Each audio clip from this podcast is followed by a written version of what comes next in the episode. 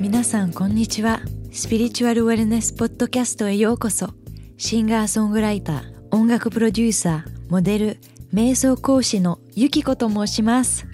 このポッドキャストではいろんな視点を持つゲストを呼んで一緒にウェルネスに対する意識を高め自分らしさ自分の可能性自分の人生の目標の見つけ方それを達成するための方法やツールをシェアしたいと思います。私にとってウェルネスとはこの3つの部分が一致することから始まります。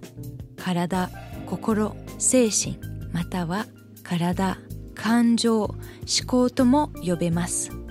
この3つの部分は気づいてても気づいてなくても連動しています。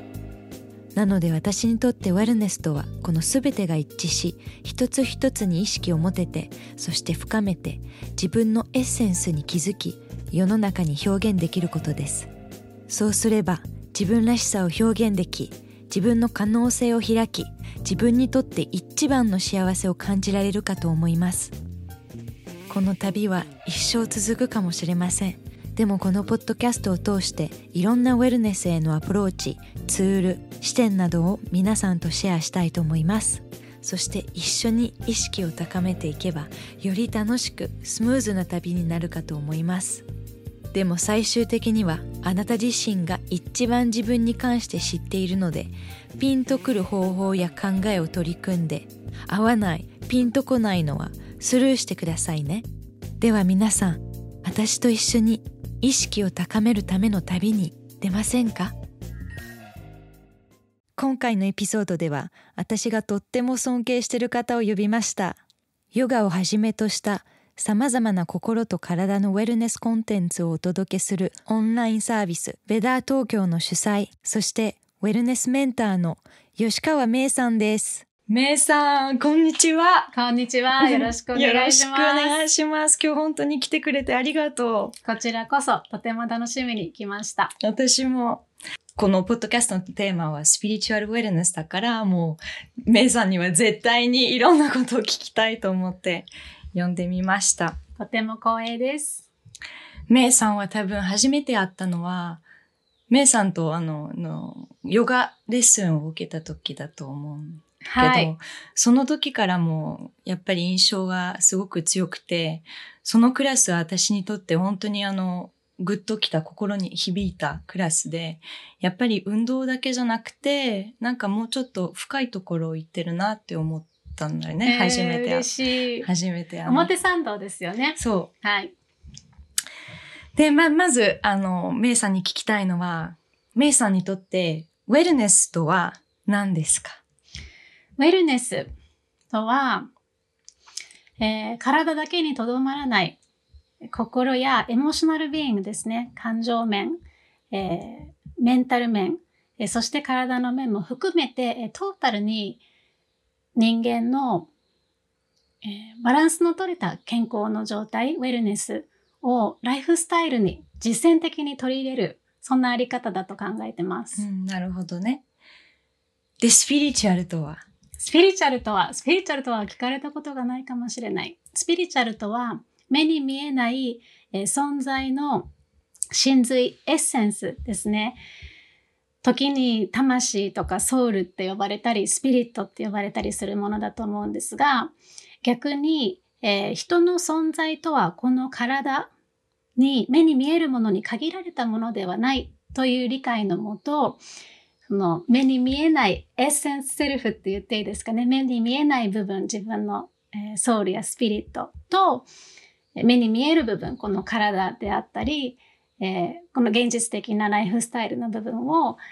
つないで生きていく。そんなあり方、考え方だと思います。うんうんウェルネスの道って、あの、いつとなぜ歩き始めたのですか？私は、ウェルネスっていう言葉にはまだなってなかったんですけど、最初に健康を意識し始めたのが、まあ、19歳、20歳、まあ、19だな、19歳の時で、そのきっかけになっているのが、すごく自分の健康状態を悪くしていて、で、今になってみれば、もう精神的にもメンタル面でも、えー、感情の面でもものすごいストレスを抱えていたんですね。で、もちろんこう10代とか若しき頃って自覚意識がまだそこまで発達していないから状態悪くても何が悪いのかについて自覚持てなかったりすることが多いと思うんですけど私は14歳の時に両親が離婚してそのことがものすごく精神的にも感情的にもあのすごくびっくりしたことだったので、まあ、すごいショックだったんですね。でそれだけでも思春期だったしすごくこう揺れ動いていたんだけれども、その2年後には、あの、母が脳神経系のとても珍しい病気になってしまって、その症状が出始めて、とても珍しい病気だったので、ちゃんと診断が下されるまでに2年間、9つの大学病院を歩き回ったんですけど、その不安定さですよね。まだ診断も下されない、母のこの先がどうなるのかもわからない、家族がどうなるのか、自分がどうなるのかもわからないっていうのが、まあ、14、5、6ぐらいで立ち直ったと思ったら17の時にお母さんの病気がもう始まっていたので、まあその辛い思いですよね。そのしわ寄せが来て、19、20歳には自分の状態がもうガタガタだったんです。すごい鬱だったし、引きこもりだったし、世の中はもう冷たくて暗くて、大人になることとは、ストレスをどうしのいで生きることなのかっていうふうに当時は考えていて、すごくまあ暗かったんですよね。自分の中だけじゃなくて、うんうん、その先を見た、将来を考えようとしてもすごく暗くしか見えなくて。で体的にも病気とか症状がも出てたんですか？そうなんです。そのうつと不眠が出た時には、最初はね、冷えがすごくひどくて、まあ、循環機能がうまくいってなかったんですけど、も手足がしびれるぐらいの冷えがあって、で、まあ、眠れなかったので、ちゃんと体の機能もいかなくて、肌にすごく出た時期とかもあったし、それで、とにかく自分の健康を見直さないと、これお母さんの病気だけじゃなくって、自分もこのままダメになってしまうって思って、うん二十歳ぐらいには、最初はお医者さんに行ったんですけど、医者に行っても、あの、抗うつ剤と睡眠薬を処方されるんですね。うん、でも、二十歳の頃の私って、母の体験で、9つも大学病院回っていて、その医学の限界というか、あの、原因のわからない状態を母が、あの、まあ、そんな状態になっていたので、なんかちょっとすぐに抗うつ剤出されてすぐに睡眠薬出されてちゃんと原因も突き詰めていないのに、うん、それで本当にいいのかっていう不信感みたいなのがあってそれですぐに私は薬を飲まなかったんですね。もっとも中にはそれで救われる人もたくさんいると思うので、それはあの個人のチョイスと見極めが必要だと思うんですけど。で、別の医者に行ってセカンドオピニオンをもらったんですけど、それでもやっぱり睡眠薬と抗うつ剤。で、私は、そういうこう症状を抑えるだけでは、要因が分かってないっていう方がむしろ怖くて、で、結局、薬は飲まずに、まあ、処方箋もらっても薬を取りに行かなかったんですよね。え19歳でそういうふうに考えるのってすごいね、めいさん。その母の体験があったからだと思います。ね、母の体験がなかったら、もうちょっとこう流されていたのかもしれないけれども、なんかその理由わからなかったからいろいろ分かろうとしてたそうなんか母の体験で9つの大学病院を回っていった時にあのこれちょっとgeneralization っていうか少し偏見にもなってしまうかもしれないんだけれども日本のお医者さんって分かりません知りませんって絶対口にしないんですよ。権力があって分かっているはず白衣を着てね知っているはずだから。でもどんなに検査しても、うちの母の場合は分からなかったんですよね。うんすごく珍しい病気で。なので、その、で、まあ、その9人目のドクターっていう、お母さんの9人目のドクターっていうのは初めて、これ断定できません。ちゃんとは分かりませんが、あの、この薬を出したいので、このように、あの、カルテに書きましょうっていうような説明の仕方をしてくれた先生でもあったんですね。なので、で、当時私17歳から19歳の間だったんですね。お母さんのそのいろんな病病院行くときに。なので、自分のそのティーネイジャー並みのこの世の中って何なんだみたいな疑いとかフラストレーションもすでにあったと思うし、その上で、その、権力とか何が正しいとか間違ってるかとか真実を言うか言わないかとかね。でお母さんはその診断があのま下された時に余命10年ですって言われたんです。She has 10 years left to live って言われたんですね。でもそれを言う時もあの日本のお医者さんはお母さんは部屋から出てってくださいって言って、まあ、母の姉、私のおばと私の姉たちが部屋にいる中で、まあお母さんあののその病状とどんなに長くても10年だと思いますっていうことを言われたんですけど、なんか本人に面と向かって言わないっていう文化、今どうかはわからないんですけど、当時はそんなところもあって、まあ、私のお母さん絶対に知りたかったし、もちろんちゃんとお母さんにも話したし、あの、でもなんかそういうコミュニケーションとかコミュニケーションのなさっていうのも目の当たりにしていて、まああのまあ、医学だけではないと思うんですけど、そういう権力とか、うん、必ずしもこう白衣を着たね、ドクターで、権力のある存在だからだといって全部正解を知っているわけではないっていう現状を私なりに見ていたんだと思うんです。だから自分がそのお医者さんに抗うつ剤とか睡眠薬を出された時になんかそればっかり飲んでしまったらそっちに中毒になってしまうんじゃないかとか別の恐れもあってなんかすぐに「はいはい」って鵜呑みにすることはできなかった状況がありましたね、自分の中で。そう。で、まあでも辛かったんですよ。そういうすごい辛いは辛くて、寝れないし、鬱だし、あの、当時は大学に通いながらモデルの仕事をしてたんですけど、もうすごく、あの、眠れなかったので目の下クマとかもすごいし肌にも出てたりしたので、うんお仕事も休んでいて、お仕事休んだらお金もないしっていう悪循環はすごいあって、で、まあ、どうにかしなきゃっていう、すごいもうデスパレーションですよね。何かが必要ってすがりつくような思いで、私、中学、高校時代とすごいスポーツやってたんですね。でも大学に入ってからは、まあ、お母さんの介護もあったし、あの、お金稼ぐためのモデルの仕事もあったしっていうので、スポーツとかサークルを全部諦めてたんですよ。なので、中高時代のように体を動かしてなくて、それで最初は漠然とだったんですけど、なんか健康のためにできることといえば、また体を動かした方がいいんじゃないかって思って、で、まあ次第にヨガに行き着いたっていう感じですかね。たまたま？そう、偶然にではなかったです。全然偶然じゃなくて、もうとにかくデスパレートに何か聞くことってうんすごい探し求めてたので、あのだって人気ではなかったですよね。全く日人気本では。なんてなくって、最初は、まあ体を動かした方がいいんじゃないかな、健康のためにっていう、すごくこう、ジェネラルな、漠然とした考えで、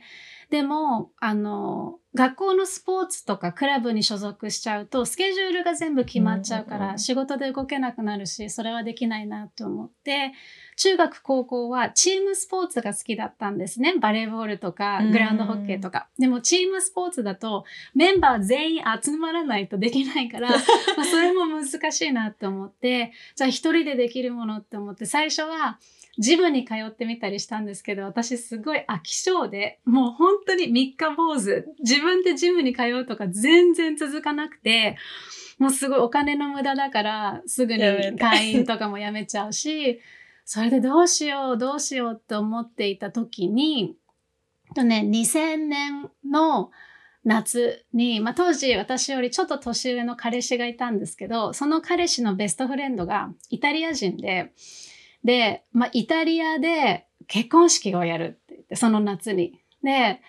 あの、まあ、彼が招かれたことで私も一緒に行ったんですよ。その、イタリアに。そう、もう、19歳で。十二十歳かな？歳そう。で、内心、心の中ではまだすごい鬱だったし、あの、落ち込んでたりするのと、それをしのぐ手段でもあったとする、あったと思うんだけど、そのパーティー行ったりとか、お酒飲んだりみたいなのも、両方あって、で、イタリアに行けたっていうのはね、一度、その日本のいろんなビジネスとか、いろんなお母さんのこととか、一旦こう、物理的に離れることができたっていうのはすごく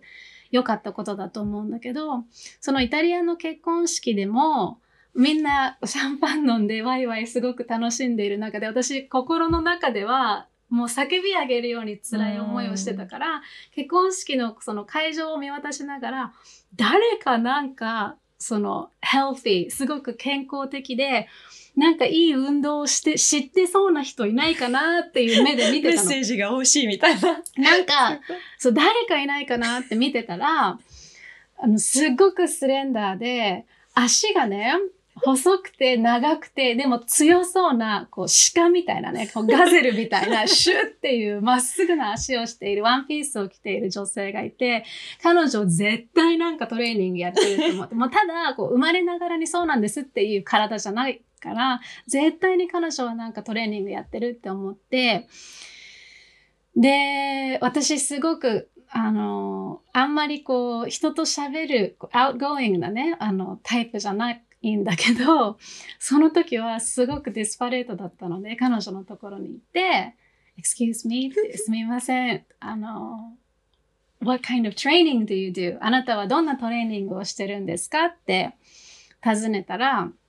彼女はオーストラリア人だったの。オーストラリア人の女性だったんだけど、I do Pilates three times a week. 週3でピラティスをやってるのって言って、で、2000年でしょ？に日本にまだ一切ピラティスなんて入ってきてないし、ヨガも全然流行ってないし、私ピラティスが何だかも知らなかったから、え、ピラティスって何ですか？って彼女に聞き返したら、彼女がね、こういう風にピラティスを説明したの。あピラティスは体のコアを鍛える運動で、まあヨガと似てるんだけど、ピラティスでは道具を使ったりするの。っていう説明をしたんです。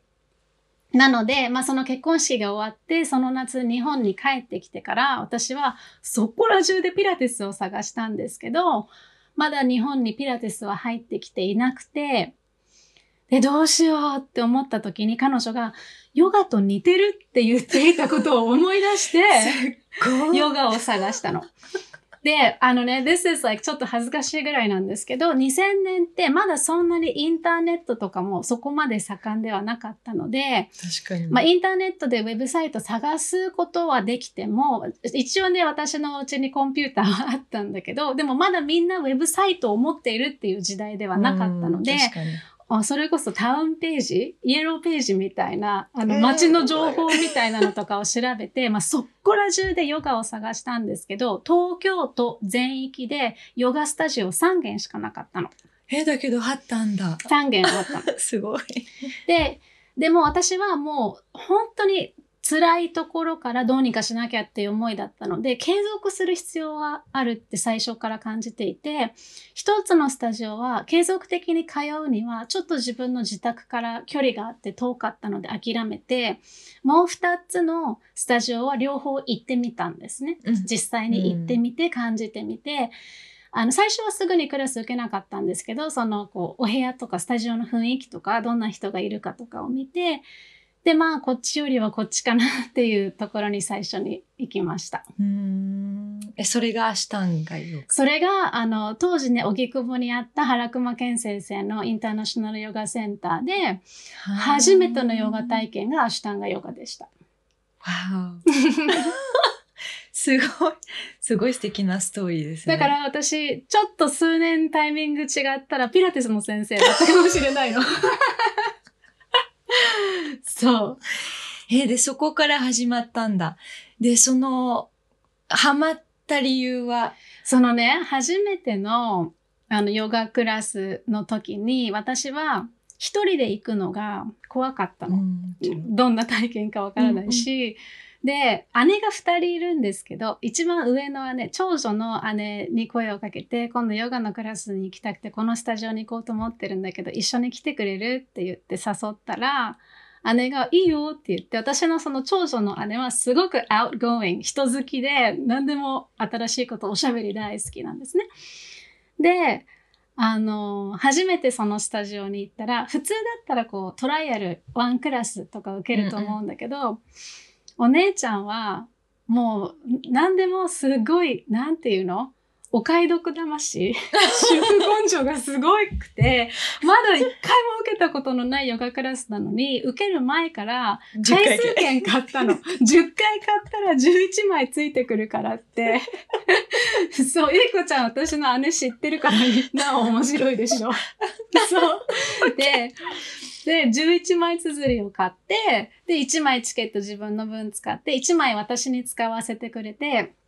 で、二人でそのヨガクラスに入ったんだけど、そのヨガクラスがアシュタンガヨガのプライマリーシリーズっていうクラスで、まあアシュタンガご存知の方は絶対わかると思うんだけど、まあ、 primary ってまず英語で初級っていう意味だから、私はもう、ジョのジョのジョ、初級のもう、ビギナーレベルの一番最初のプライマリーかと思って受けたんですけど、実は、アシュタンガヨガの6つあるシリーズの中の1つ目のプライマリーを全部やるっていう、あの、当時日本で指導されていたアシュタンガヨガの中で一番レベル高いやつ。に初めて出ちゃったんです。すごい。すごく辛くて。で、まあ、すまあ、きついんですよ。ひあの、吸う息、吐く息、吸う息、吐く息、ずーっと継続的な呼吸と動作を流れの、そう、流れの中で合わせて、で、私もともとスポーツやってたから結構体力とか自信あったんですけど、でもまあその不眠とかうつで、あの、かなりどん底まで落ちてたっていうのはあるんだけど、そのクラス最初の10分15分ぐらいでもう KO 負けみたいな感じで 自分の呼吸がどうしても自分の体の動きと一致させることができないっていうその不一致、バラバラ感に衝撃を受けながら、どんなに頑張っても、もう10分、15分でもう息は切れるし、ついていけないしっていうペースは速いしね。そしたら先生が私のところに来て、まあ初めてなのは知ってるので、今日はもうここまで。先に横になって休んでくださいって言われて、うんまあストップかかったんですね。うんで、私内心結構、でも一クラス分のお金払ってチケット切ってるのに、え90分のクラスなのに15分で over。何何？ってすごい、あの、フラストレーションもあったんだけど、でもそうこう、反論もできないぐらい、もう疲れちゃって、呼吸と体バラバラでどうにもならなくって、もう言われた通りに、レンタルマットの上で横になって休んだ。そうすると、周りにはね、当時ヨガやってた人たち、これが2001年のことなので、当時ヨガやってた人たちって、外国人の方が圧倒的に多くて、あのなんか知らない人の激しい深い呼吸音が、とか馬のようにね、なんか自分の周りにこう響いてる中で、私は先に横になって休むとか、もうありえないじゃないですか。人がそんなに激しい呼吸してる中で。なのに、寝そうになっちゃったの。えー、で、不眠症で何ヶ月も悩んでて、そのリラックスとかラベンダーティーとか足つぼとか全部やっても眠れないのに、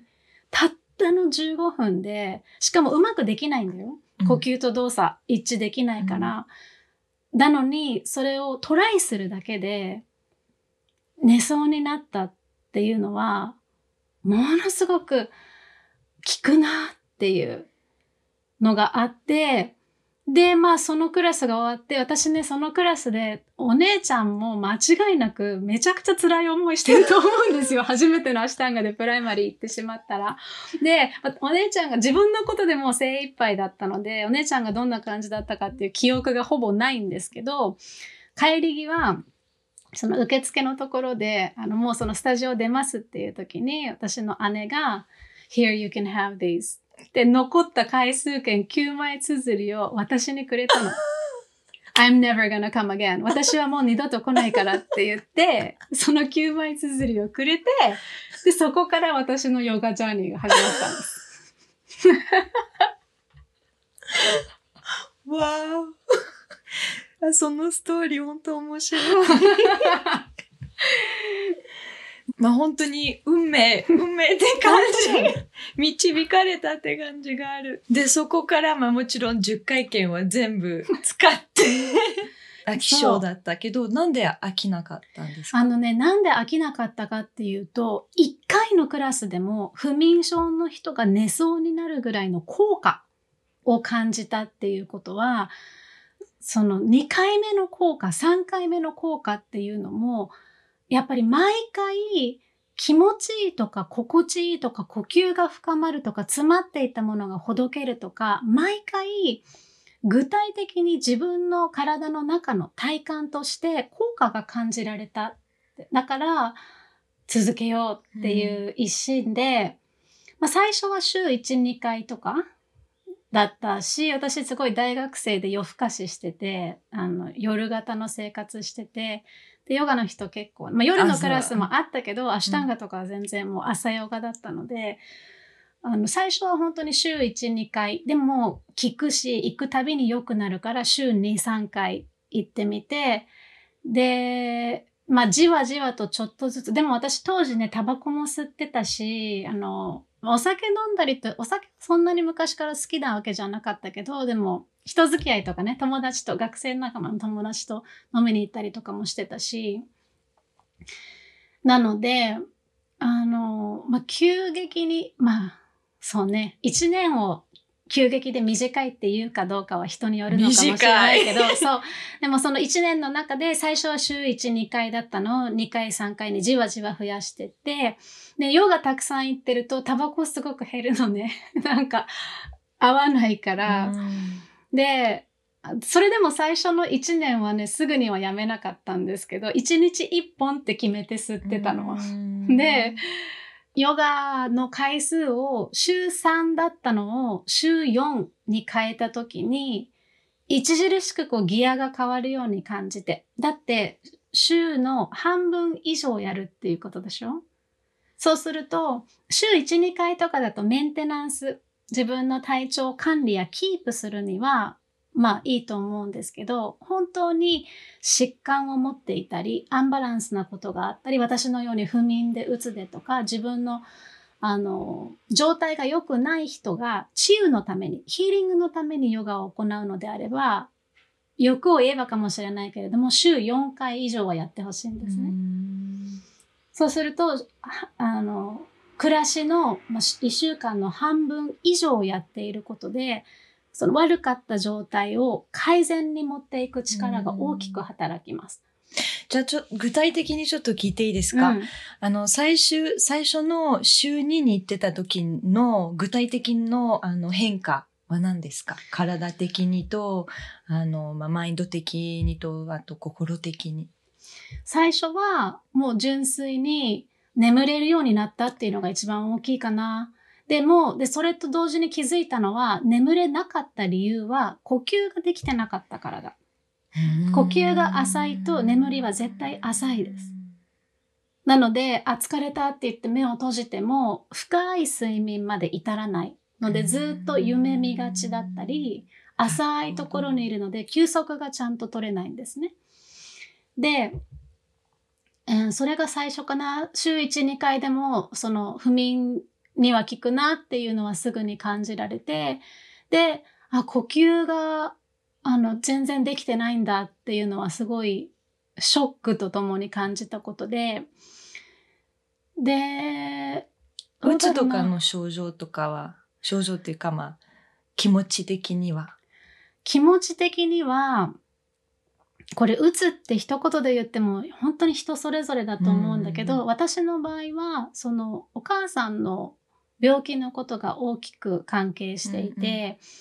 で、まあもちろんお母さん余命10年って、まあ余命10年って言われてから実は17年生きたんですけどね、お母さんは。あの、まあそんなことを聞いたので、自分の心の中の思考の声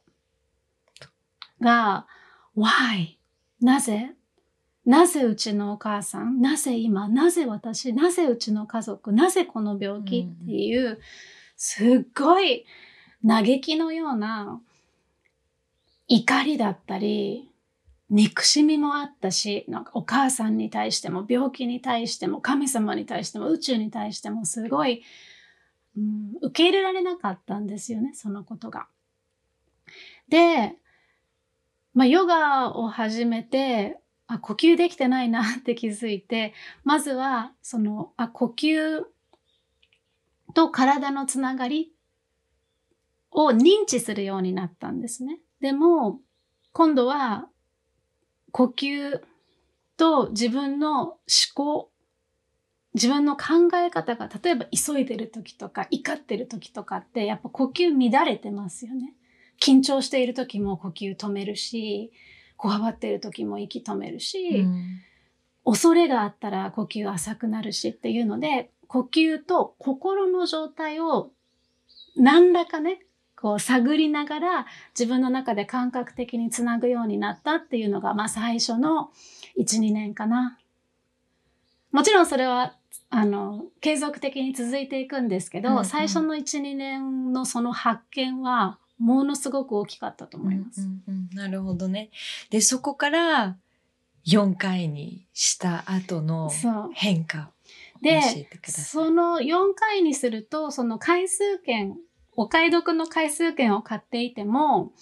だんだん高くなってくるんですね。うんうん回数が多いので。で、まあ先生にも誘われてて、めいちゃんそろそろ朝ヨガに来たらって言われてて、で、あの、朝ヨガクラスは当時、マイソウルスタイルって言って、うんうんうんあの、フリースタイルで自分の自主練をするのを先生がサポートしたりアジャストしたりっていう、まあ、アシュタンガヨガの独特なスタイルがあって、そっちに入ると、あの、月額のパスを買うんですよ。monthly うん pass。なるほどねそう。で、monthly pass 買うと、あの、1ヶ月に決まった金額で参加し放題でしょ、うんうんうんそう、ある年に、ある時に、だから1年から2年ぐらいに差し掛かる頃かな。そのマンスリーパスに変えたら、今度はもう私もうちの姉じゃないですけど、主婦根性でマンスリー買ったらたくさん行った方がお買い得って考えるようになって、週5回行ってみたり、6回行ってみたりっていう風に変わっだんだん増えていきましたね。うんうんで、家でもやってました。最初は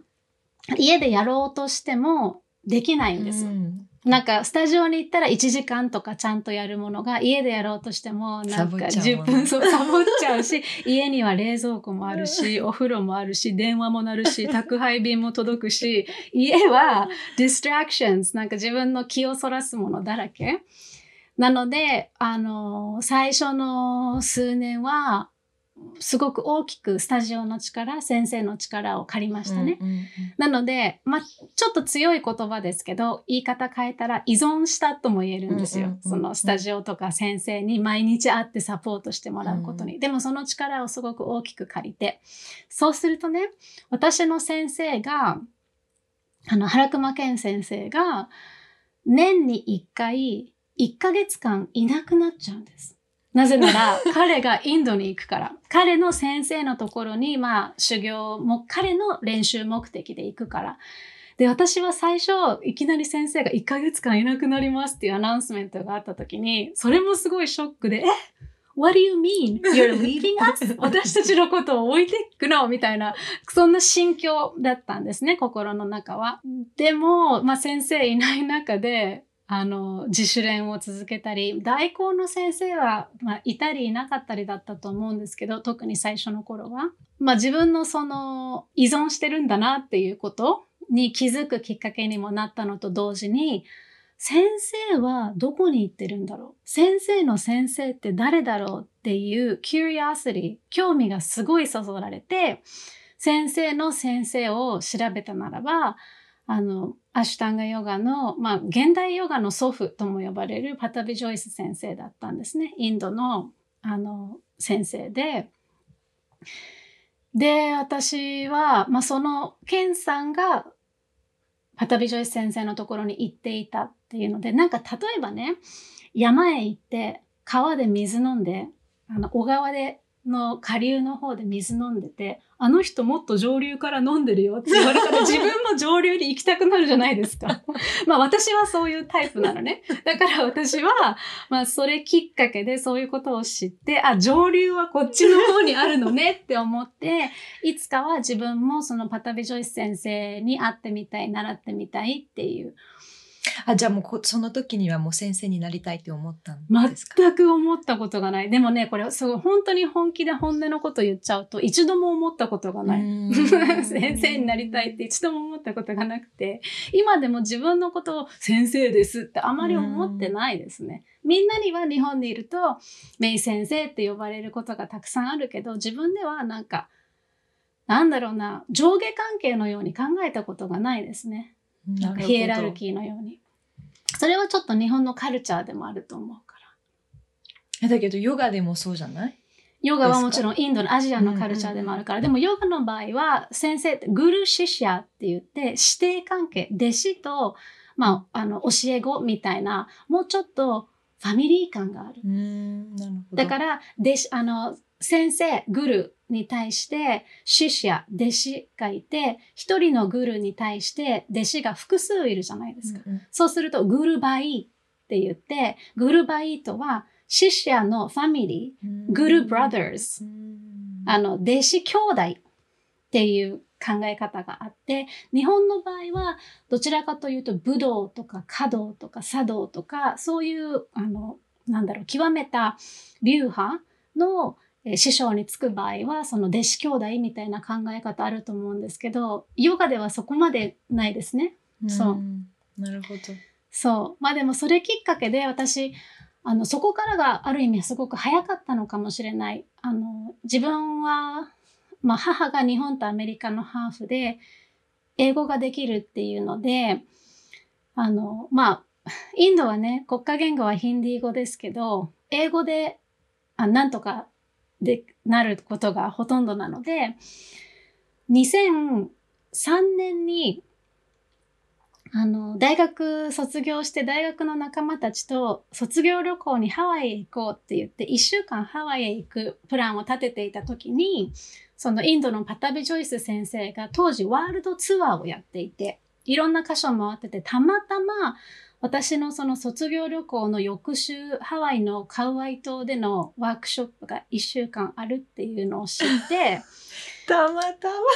ままあ、たまたまね、そう。で、私はその卒業旅行と、えーその次の週は、そのカウアイ島でヨガのパタビジョイス先生に初めて会って、そう150人ぐらい参加してたワークショップだったんですけど、まあそのワークショップにサインアップして受けました。なるほどすごいなんかおかしい笑い話なのが、その時も一人で行くのをビビってて、で、友達にね、一緒に行こうよって言って、まあ、当時私ルームメイトがいたんですけど、ルームメイトのお友達に、あの、大丈夫だよ、初めてでも平気だよ、一緒に行こうよって言って、そのパタビジョイス先生のワークショップ一週間一緒に来てもらって、もう彼女、もうぶっ倒れてたんですよ、毎朝。ヨガが、ヨガがハードすぎて。6時でしょ？6時とか7時とか、そう。そう、でもまあ、ていうか、プライマリーシリーズ全部ね、いきなり。そう。でも、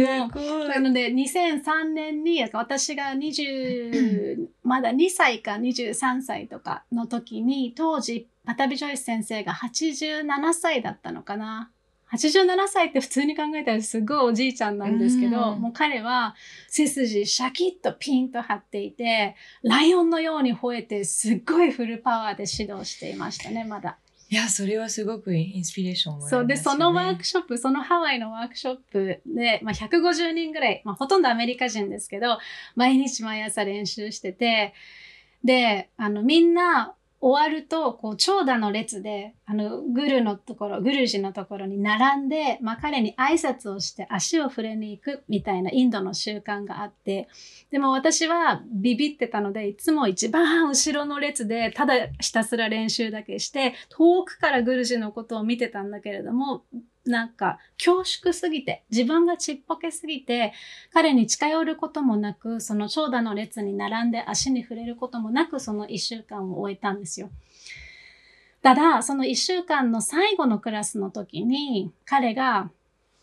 全員に対してね、その150人ぐらいで全員に対して、You come my soul. インドのマイソールに来なさいって言ったのを、なぜかその一番後ろの列の方に、後ろの方にいた私は、私に言われたのかと思って、翌年2004年にはインドに行ったんです。はい。なので、まだ全然、あの、ケンセン、ケンさん以外の日本人があんまり行ってなかったですね。で、ヨガ始めて4年目。3年かな？3年うん。うん。目。わーお、じゃあもう本当にすっごいスピードにディープと、ディあープ、ディープに入ったって感じですね。そう。ちょっとさっき、メイさんが言ってた、あの、もう、私はちっぽけすぎてっていう一言言ったんですけど、そこにちょっと、あの、話聞きたくて、私にとってはもうメイさんは、本当にじすごく自信を持っていて、自分がすごく強く思っていて、自分らしさもすごく知っていて、それも表現の仕方もすごく、あの、うまくやっている人に見えるんですけど、そこまでにたどり着いたのは、どう、ヨガのみ、のおかげでもあるんですか？それとか、他のことうもん。あったんですか？なんだろうな、今でも、その self-doubt ね、自分のことを疑う目線とか思いとか、その自信が、まあ完全になることはないって思っていて、あの、私も。そう、だってなぜなら、完全になってしまうのならば、you need to go out and do new things. うん新しいこともっとチャレンジしないと。うんで、新しいことをチャレンジしているのならば、自信ないことうん絶対それが成長味わう。そうのもとだもん、ね。本当にそう。なので、今でも全然その、こう、潮の満ち引きのようなね、ebb and flow of the tide が私の中でのリズムがあると思うんだけれども、何が大きく変わったかって、やっぱり、自分を疑っているとき、心の中の姿勢が自分の味方に慣れてないとき、自分の思考が、私なんて自分はちっぽけ、自分は惨め、私はベクタム、被害者のような思考に走っている時って、自分が一番気持ちよくないんです。うんで、これどうやったら直せるんだろう？どうやったらこの気持ち悪さ、このちっぽけさ、この惨めさを卒業できるんだろうっていうのは、誰でもナチュラルに考え始めることだと思うんだけど、で、私含めてみんな最初はそれ失敗しますね。あの彼氏に好かれたら、プロポーズさえされたら、年収これぐらい稼げたら自信がつけられるかもっていう全部外へ外へ外へ求めるんだけれども一時的な解消になったとしても外へ求めたレゾルーションがあの答えが永続的に自分の中の空虚感空っぽさ惨めさを埋めてくれることってないっていうことを、もう経験を通して痛い思いをしながら知って、then what? じゃあ何なのっていう自問すること、inquiry。だから自分に対して、え、その思いってどこから来てるの？そもそもさ、なんでそんなにちっぽけに感じるの？っていう自分の思考や自分の心の動きに興味を持ってクエスチョンするようになった。知りに行くようになった。つまり自分をもっと知りたいって思った。そのプラクティスを通して。ヨガのプラクティスヨガ、そこにヨガだったり、瞑想だったり、マインドフルネスだったり、私の場合は入ってきているけれども、もしもリスナーの方にね、ヨガもしてないとか、瞑想もしたことないし、マインドフルネスとか聞いたことあるけどよくわかんないっていう方がいたら、Don't worry. 心配しないで。Life will show you. 人生があなたに見せてくれる。人生があなたに教えてくれる。あなたが気づくまで。で、メイさんはどう気づいたんですか？私はその3年かかっていろんな気づきがあるんだけれども3年かかってすごく自分の中で大きく私の方向性を変えたなっていう気づきがその母の病気に対してね私の心の声は叫ぶように嘆きのように Why, why, why? なぜママが？なぜうちが？なぜこの病気？なぜ今？っていうのがやまなかったって言ったじゃないですか。で、私はその why, why, why っていうのを叫んで嘆いて苦しんで思い続けてすがりついていればいつかその why の答えが出たら解消するっていうような思い込みがあったとも言えますね。うんみんなあるかもしれない。うん大なり小なり。でも、ヨガ始めて呼吸を見る。うん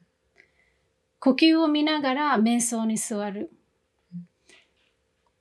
瞑想しながら思考、自分の考えがどんな動きをしているかって見ると、why, why, why, why, why, why というこの思考を私はとても強くリピートしているんだけれども、この思考は全く自分に役に立っていないって気づいちゃったの。うんヨガ始めて3年ですね、それが。で、泣く泣くですよ。その手放すっていうことに対するグリーフも絶対あったと思うんだけど、この Y の思考は私にとって役に立っていないから答えを得ることができていなくても問い、その質問の方、クエスチョンの方を諦めるというか手放すっていうことを選んだんです。チョイス。ただ選ぶ。選ぶためには先に気づかないと選べないんです。気づいていない人はずっと why, why, why, why でしょ？だけど、あれ ?why ってたった一つの思考だ。ということはうん why という考えに抱いても、考えを抱いてもいいし、それにこだわらなくてもいいっていうチョイスが生まれるのは気づいた後ですよ。だからそのために瞑想とかマインドフルネスはそのスペースを客観視するためのスペースと spaciousness、心の広さ、意識の広さ、オープンマインド、オープンハートでスペースを作ってちょっとズームアウトするようにね、あ、私こんなことずーっと一個のことずーっと考えてた。これ私のこと懲らしめてるうん。って気づいてバックして、でも、うんそこにね、もう一個厄介なことがあって、す私3年かかったっていうのは、その3年間は、why, why, why, why, why, why って考え続けることが私のパーソナリティというか、私のアイデンティティだったわけですよね。うんなので、why という問いかけをやめる、諦めると同時に、why というアンサーを求めないといられない自分のパーソナリティが変わる必要があったの。I had to change. 自分が変わらないといけなかった。で、このことは誰もが何回も人生の中で絶対に体験することだと思います。You are faced with change. このなんだろうな、その病気なのか、大切な人が亡くなったのか、今のライフスタイル続けられないのか、失業したのか、地震があったのか、うん世の中には理不尽なことがいっぱいある。予期できないことがいっぱいある。その度にあなたは How do you handle it? あなたはそれをどう捉えて、どう考えて、どう進むの？で私は若すぎて分からなかったし、知らなかったし、辛かったし、苦しかったし、why, why, why, why? を聞き続けることが精一杯だった。という意識状態から、why は自分にとって全く役に立ってないなっていうショックなあまりの気づきとともに、why を手放した。なるほどね。で、多分、やっぱり、4回やり始めて、で、どんどんどんどんその習慣がもう、もうね、呼吸のようになったっていうことだよね。距離を持つっていうことが癖みたいな、いい癖？うんに なったからこそ、多分、もうどんどんそういうふうに手放せるようになったっていうのはあるかも。うん最初はねそこまで自覚もできていなくてあの今はねあのすごく自分も指導者として伝える側に立つようになったり皆さんもいろんな先生やいろんな本とかいろんなポッドキャストからいろんなリソースから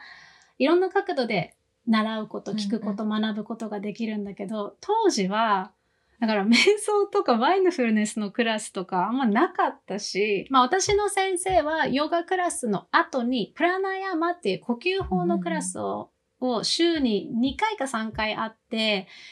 で、呼吸法のクラスでは呼吸の練習をするのと、その後、呼吸法の後にあの20分間か15分間ただ座るっていう時間を設けていたので、あの、ただ私、先生からそうやってスペースを作るんですとか、ズームアウトして、あの、いろんなことに気づくんですっていうアドバイスをもらったことは多分一度もなくて、私の先生は、just observe ただ観察しなさいって言われていたの。で、そうすると、まあ、ヨガの、ヨガは毎朝やるようになってたので、吸う息と吐く息の観察。吸う息と吐く息がどれぐらいの長さで、どれぐらいの太さで、どれぐらいの細さで、どれぐらいの勢いで、